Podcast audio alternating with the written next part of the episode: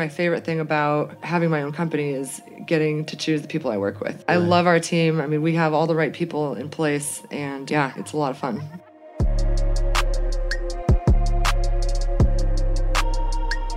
Hello and welcome to the Solar Maverick podcast, where solar meets entrepreneurship and experience. I'm your host, Benoy Thanjan, so let's get into it. Welcome to the Solar Maverick podcast. I'm your host, Benoy Thanjan. We're at Solar Power Northeast in Boston, and I'm excited to have our guest, Lauren Carson, who I've known actually for, we're trying to figure it out, seven or eight years. Lauren Carson has over eight years of experience in the solar industry. She currently is the CEO and founder of Kinect Solar. Kinect Solar is a leader in the liquidation wholesale business for electrical components and power generation equipment including solar, transformers, electrical cable, and power generators.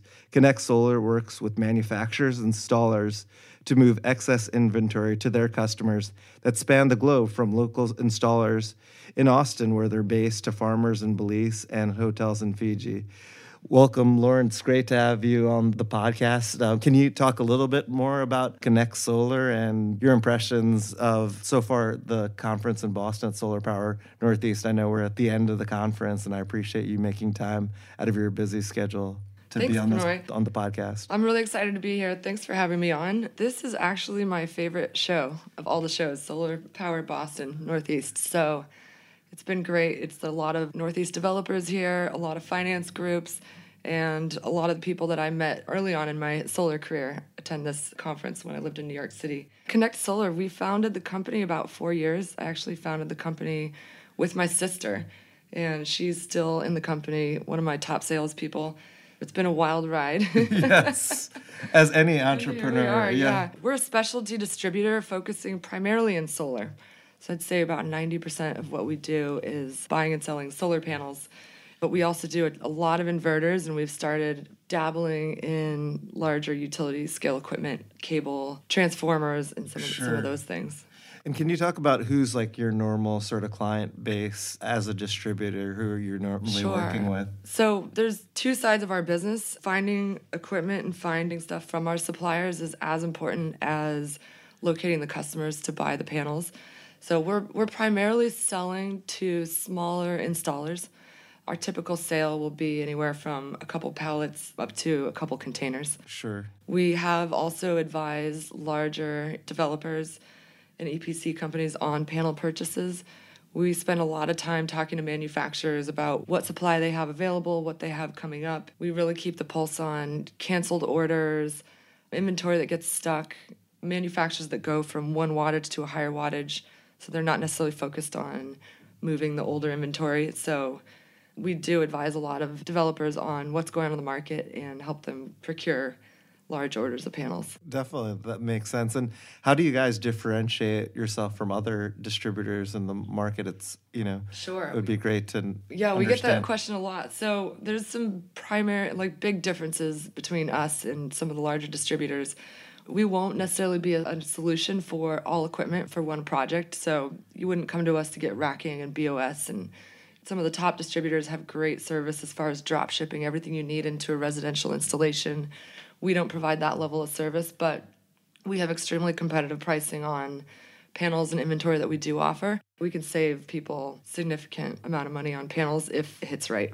Definitely, that makes sense. And I guess your primary office is in Austin, but I know you have people working. It seems like all Yeah. across the country, and then you're also, as we mentioned in your intro, do stuff internationally. Can you talk about? I know you've been talking about work you've been doing in Mexico and some other places that we spoke before. The solar panel market really is global. They're starting to become more factories are opening in the US now as a result of the tariffs, but the majority of manufacturing and production is in Asia, places in Europe, really across the globe. So our mantra is we solve inventory problems.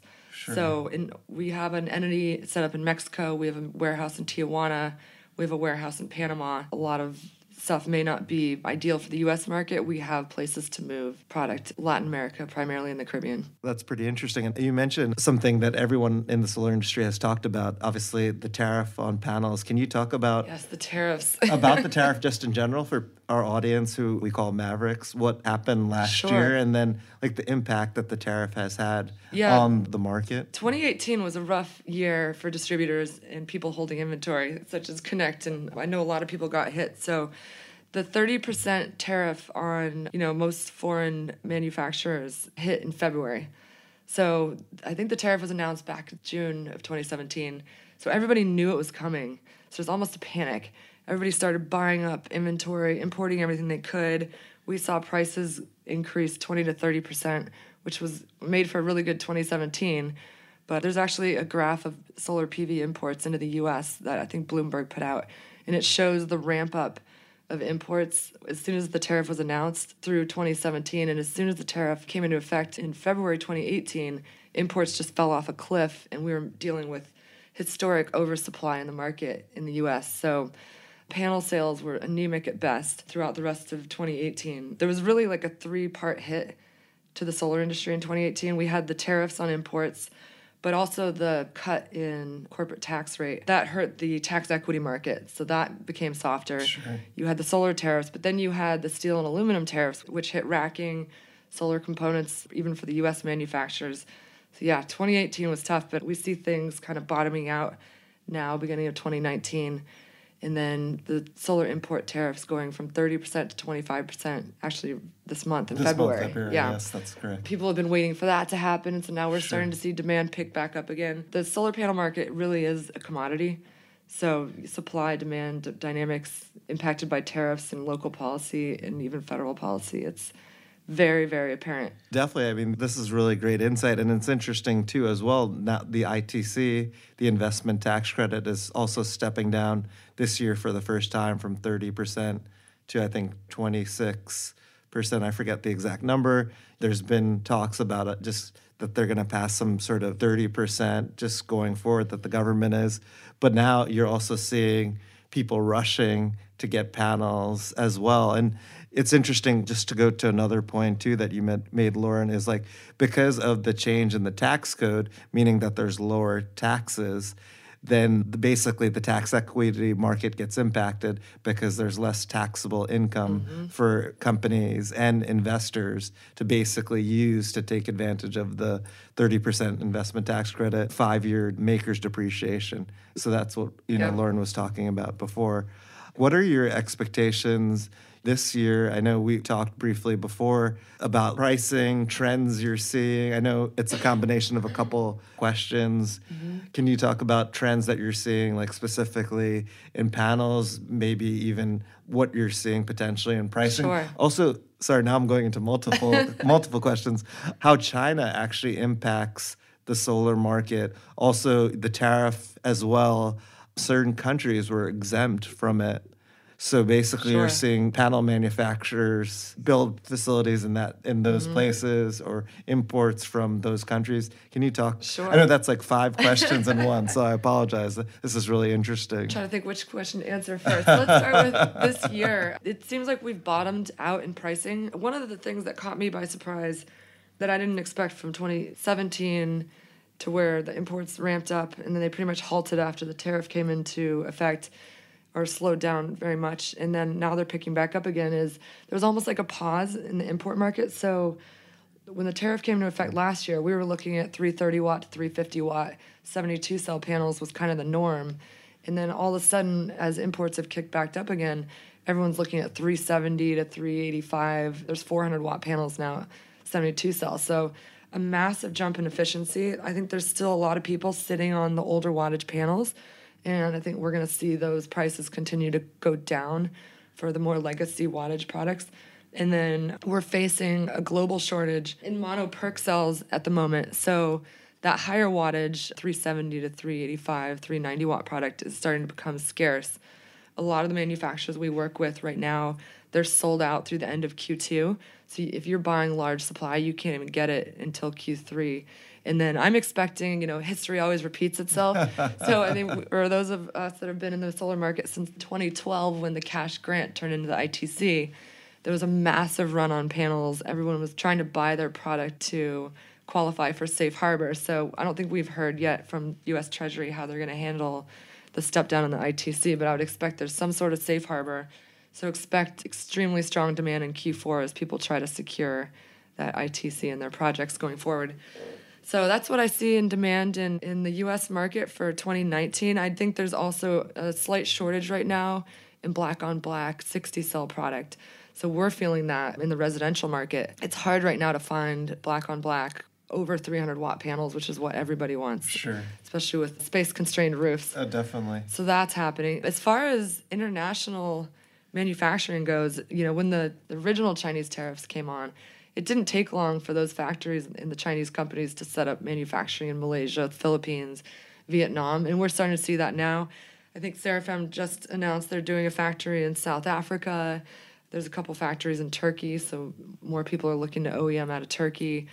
India is exempt from the tariff, so we're seeing these Indian manufacturers pop up in the US Sure. market.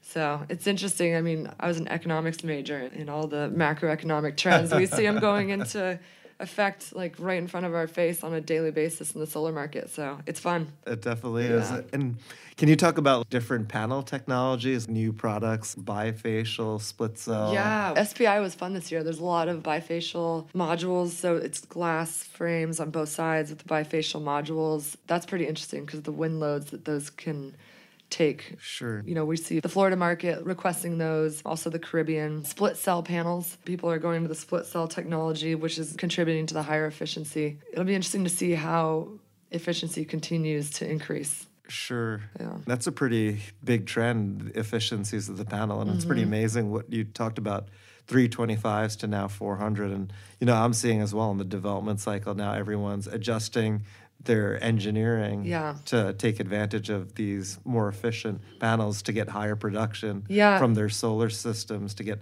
obviously a higher return Yeah. for the investors or owners of the project. Definitely. So- And we're just this year for the first time, I saw a couple developers looking to go into kind of the lucrative markets, like the original markets, some of the PPAs that were put in place in 2012, 2013 in the mid teens.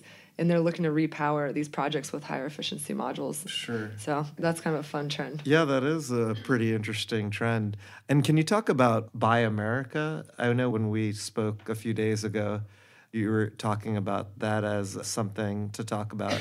Obviously, Jinko Solar is now opening a production facility in Jacksonville. You're, we're seeing some manufacturing in the US. Then, you know, what happened with Solar World. There's been a lot of interesting sort of dynamics to it. Yeah, when I started Kinect Solar four years ago, we had really good relationships with the US manufacturers. At the time, it was Suniva, no longer here. Solar World's no longer here, sadly. And then Mission Solar was relatively new on the scene, and they're doing really well out of Texas. And it's incredible the number of factories that are now opening up here since the tariff was announced and how quickly people moved into the US market. So yeah, CSUN has a factory in Sacramento that recently came up to speed. Yeah, like you mentioned, Jinko. LG is opening a factory in Alabama this month. Hanwha has their factory coming online. Panasonic producing out of New York. Heliene in Minnesota. So there's multiple players, and it should be interesting to see how that supply dynamic affects the market. Definitely, and it's interesting too because I feel like it's more of a robotic process. I mean, I've been actually in India to one of our clients who's a major PV module manufacturer, and it seems like there's not a lot of labor right now. It seems mostly it's done by robots, and it's pretty interesting to see how technology has advanced so much in a short period of time. So, um, just kind of switching gears here, can you talk about your background, how you got into renewable, specifically solar, and then how that actually prepared you to start your own company? Sure. So I started my career, I was at Lehman Brothers for the first five years of my career. And you wouldn't think that working at Lehman on the bond desk would have any sort of effect on solar, but there are so many similarities between the buy sell side of doing that business, and there's a lot of similarities into solar.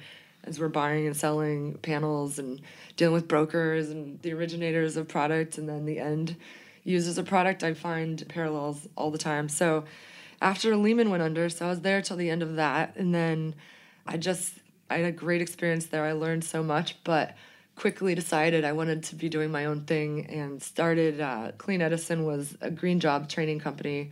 We were taking advantage of a lot of the stimulus money going out trying to retrain workers, but Sure. it became apparent that we're training workers for jobs that weren't quite there yet. So it felt like you're training these workers to go out into an economy where it wasn't quite ready for them. Definitely. And one of the big areas we were working in was solar. So we were training in energy efficiency, solar, wind. And growing up in Boulder, Colorado, I was always very environmentally conscious. So Yes. I liked the idea of this greener, renewable energy source, but also it really is a financial um, industry because Sure. there's large upfront capital investments and long term cash flows. So I was able to take that and go back to my finance experience and started working at Exerta, which is a New York boutique investment firm. And that was my first foray into solar. I know that's actually how we met. At that time, I was actually at Solar City. You guys had an innovative at the time, like uh, prepay for the Massachusetts SREC market. And I know you were involved a lot with the, you know, origination of potential projects and helping them, you know, move through that process. So. Yeah, that was a lot of fun. That was right after the New Jersey SREC market crashed. And the New Jersey SREC market, basically, the PUC required utilities to buy a certain number of SRECs, but as soon as they hit that number, there was zero demand for the product. So it was really a binary, it was like a binary point on the supply demand curve. So it went from the cap to basically zero dollars, and, sure. and people got burned, investors got burned, and that memory was like burning strong in people. And then the Massachusetts market launched and it was complicated because they'd put all these levers in. There was the auction that if you couldn't sell your SRECs, you'd go to the next year. I mean, there are a lot of different factors that boosted the SREC market in Massachusetts. And we had taken the time to understand that. And at the time, when we got into it, we were really, I think, the first liquidity source to finance Massachusetts SRECs. You guys So- were, I think, because I was Yeah. actively reaching out to Yeah. companies and definitely. Yeah, so yeah, it was my job to go find projects and lock down these SRECs. And I think that's why I like this Boston conference because a lot of those original contacts are, are here in the market yes, still. definitely. And I think the other thing too with the Massachusetts SREC market, SREC one, there was an artificial price floor. I know you talked about the auction, Mm-hmm. which was related to the price floor, and that was created to basically try to fix the imperfection of the New Jersey market, and then supply and demand would adjust accordingly based Yeah. on over and under supply. And by the way, I could go into hours Yes, about talk- this. do separate So- podcast on so- SRECs. yes. It's interesting because you also looked at projects as well, I think, during that time as well. I remember, I think you were in Hawaii for a certain period of time as well. Yeah, I call it my first midlife crisis. After New York City for 11 years, I, I like I just had enough one day, and I just decided to move out to Hawaii. At the time, Hawaii was a booming solar market for DG, and I went out there to work on developing projects. And then I was also working on an on-bill finance program with the state that never, unfortunately, didn't take off. But um, yeah, that's Sure. I ended up in Hawaii, and that's where I got my first exposure to buying and selling stranded equipment.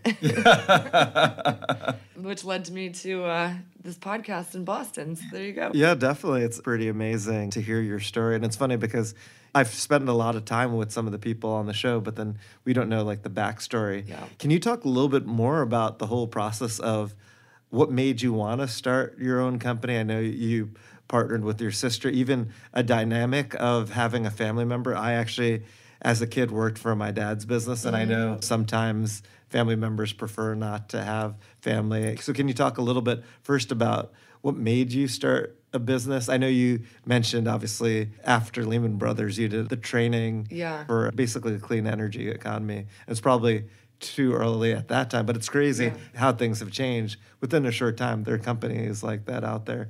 So, can you talk more about your story and what made you start another business again and uh, Sure. maybe go in more detail? As long as I can remember, I've always been very headstrong and I see an opportunity in my career and I want to go after it. But sometimes not everybody on the team or who you're working for is on the same page or they're distracted and doing other things. So I don't know. I've always had a, a very strong independent streak.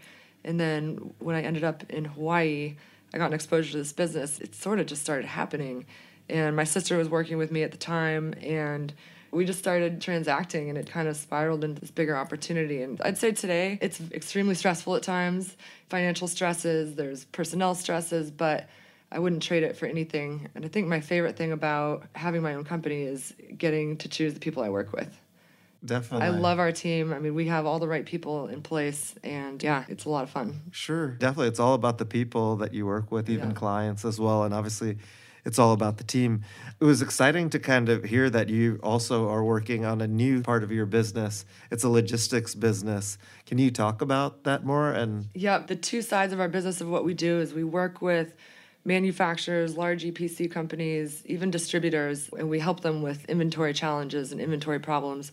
And so, in the course of that business, we're buying and then we're selling to our customers. We have seven warehouses around the country, and we do a ton of freight. So, we book all the freight for our customers. We pick up, when we buy stuff, we book freight from our suppliers. And so, we've kind of built an expertise in moving equipment around and storing it and dealing with all that side. So now we're expanding that to offer that expertise to our suppliers, whether it's finding warehousing, storing equipment on site at a project, just transporting equipment. We're excited. we're, we're really excited about this expansion of our product offerings. yeah, and I think there's a huge opportunity for it because, you know, a lot of people don't really understand it. And it's something that you're anyway doing all Yeah. the time. And that's where I feel like you could add a lot of value because people don't really Yeah. have that experience. And Yeah. not many companies are doing that. and it's not very sexy either. So we're able, we can go in and deal with that the grunt work of moving stuff around, and people can focus on what their expertise is. Definitely, that's exciting. And Yeah. good luck with the Thank you. new line of business. That's awesome. Can you talk about this podcast? Obviously, is about entrepreneurship.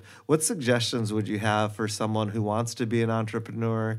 Like, what have you learned from having your own business now? Kinect Solar, and then obviously, it's been what three or four years. Yeah, I think the number one piece of advice I would have given myself at the beginning of this is I always had this impression that you had to go from zero to this big organization doing all these different things with the website and all this stuff. And I've had a lot of failed starts on various businesses, but Kinect worked really well because I was able to start with small transactions. We started the company, you know, we haven't taken any money and we've been fully bootstrapped. We started with like $10,000 worth of equipment and we'd buy it and we'd sell it and we just focus on this one little piece of what we were doing. And, you know, I think in previous attempts to start companies, I'd go in, I'd spend money on a website, I'd start all this marketing, and it's just not necessary. And then even with Kinect, spending money on a website, and then you end up switching directions a year later. So Yeah. I think just staying scrappy and focusing on one little piece of what you do. Also, finding one customer that's willing to pay you for something Sure. and then growing off of that success and then just being patient. Definitely is. There's ups and downs of being an entrepreneurship. Some days it feels great, other days you're like, what's going on? And- Definitely. And I think you mentioned a great point. I feel like everyone feels like they need to have this structure set up. Mm-hmm. But really, business is about obviously generating revenue, adding value to your clients. Mm-hmm. And sometimes people get lost in all that other stuff Yeah. than really actually focusing on what's important. Like, no business actually closes down because of the lack of revenue. That's true. That's true. So- One of my favorite sayings is I became an overnight success and it only took 10 years. I love that saying. The other thing is, I think being humble and having humility. And there's also an urge to come out of the gates and act like you have all the answers. So I think what's worked well for me is relying on my relationships that I've built over the years and going to those relationships and talking about and thinking about doing X. Sure. What do you think about that? How could that add value to you? Would you hire that service or product? And just really relying on the relationships. I mean, people in general really want to help out, I think. Definitely, I agree. And I I think in the industry, it's all about relationships, especially. Lauren and I were talking about this before the podcast, like how it's interesting to see how people progress, people move to different companies, but you still have that relationship and you know mm-hmm. people are willing to help and it's all about adding value and it's smart to kind of go into the market basically test like an idea get great feedback it's almost like mentorship in a certain sense Yeah. as well because i think mentorship has been very important for me as well as developing my business too so that's actually a pretty interesting point that you made about that. And it's all about another actually great point you made is being humble. You know, mm-hmm. when people have their own business sometimes and they want to be successful and they've just started out, they might overpromise and then yes. you know under deliver and i think even if you're an established business owner and just mm-hmm. in general it's all about being humble and ego because once you let your ego control what you're doing too much there's a good chance of failure because you stop yeah. listening there's actually a great book ego is the enemy by Ryan Holiday, which talks about how you should control your ego and be extremely humble. And since we're in Boston, Bill Belichick, the head coach of the Patriots, had actually all his players read the book, and it's an amazing book that I've read and talks about stoicism as well, controlling your emotions. Yep. Because it's your own business it's emotional, but when you're out in front of the public eye and yeah. things like that, it's about controlling. Yep, and being strong for your team. I yeah. think about stoicism all the time. It's a work in progress. I think it's a lifetime work in progress. Me as well with stoicism, and I don't know if you've heard of Marcus Aurelius, but he's like an emperor, a Roman emperor. Tim Ferriss actually talks about him a lot, and actually Tim Ferriss published the Ryan Holiday books. I know we were talking about the Tim Ferriss yeah. podcast before.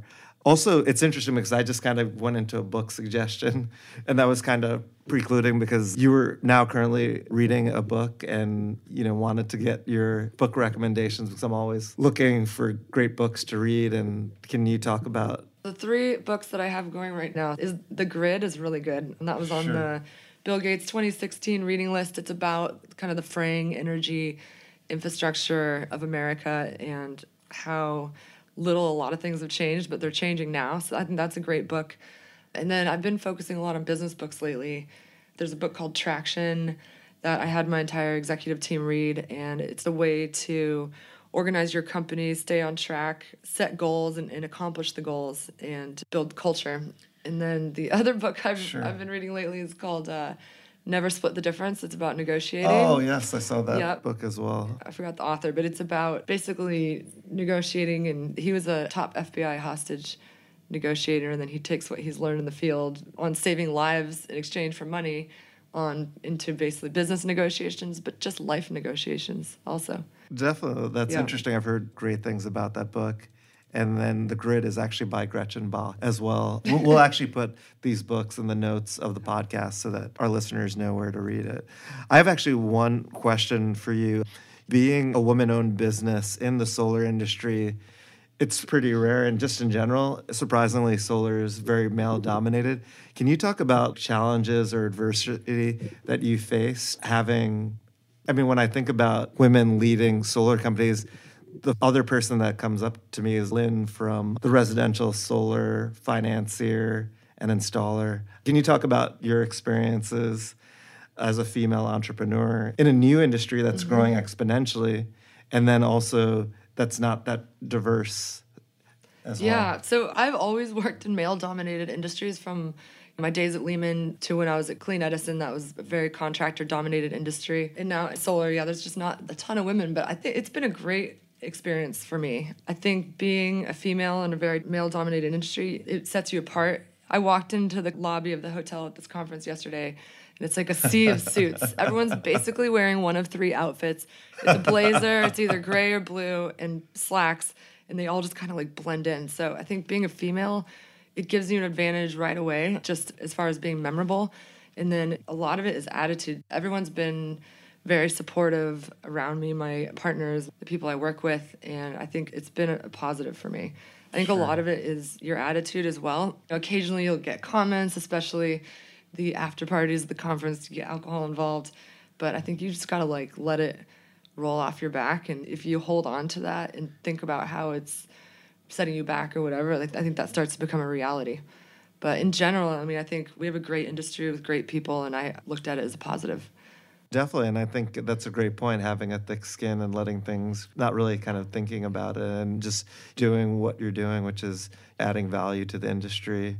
And I know you have long standing relationships with a lot of, you know, yeah. great companies. And I apologize. It was Lynn Jurich from uh, Sunrun. She is oh, the ah, co-founder and CEO of Sunrun. Maybe we'll reach out to her.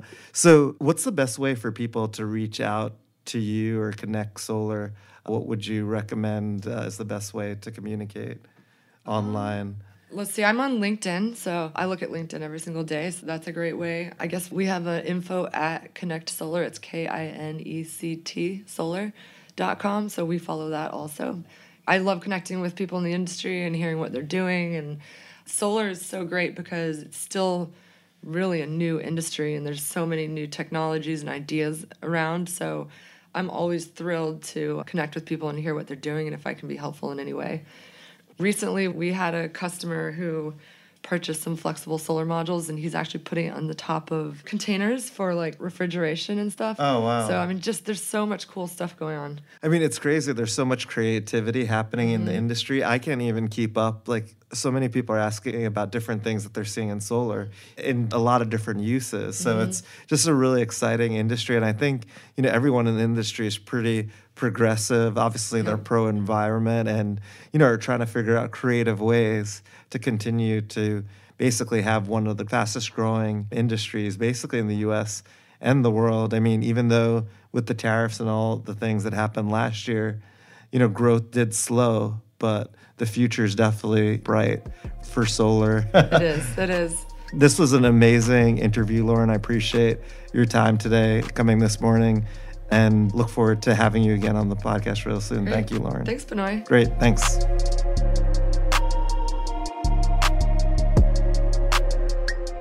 Thank you so much for listening. If this content is delivering value to you, please go to iTunes and Stitcher Radio and leave us a five star review. That helps us build this community, and that's what we're all about right now building this community as big as we can to deliver as much value as we can.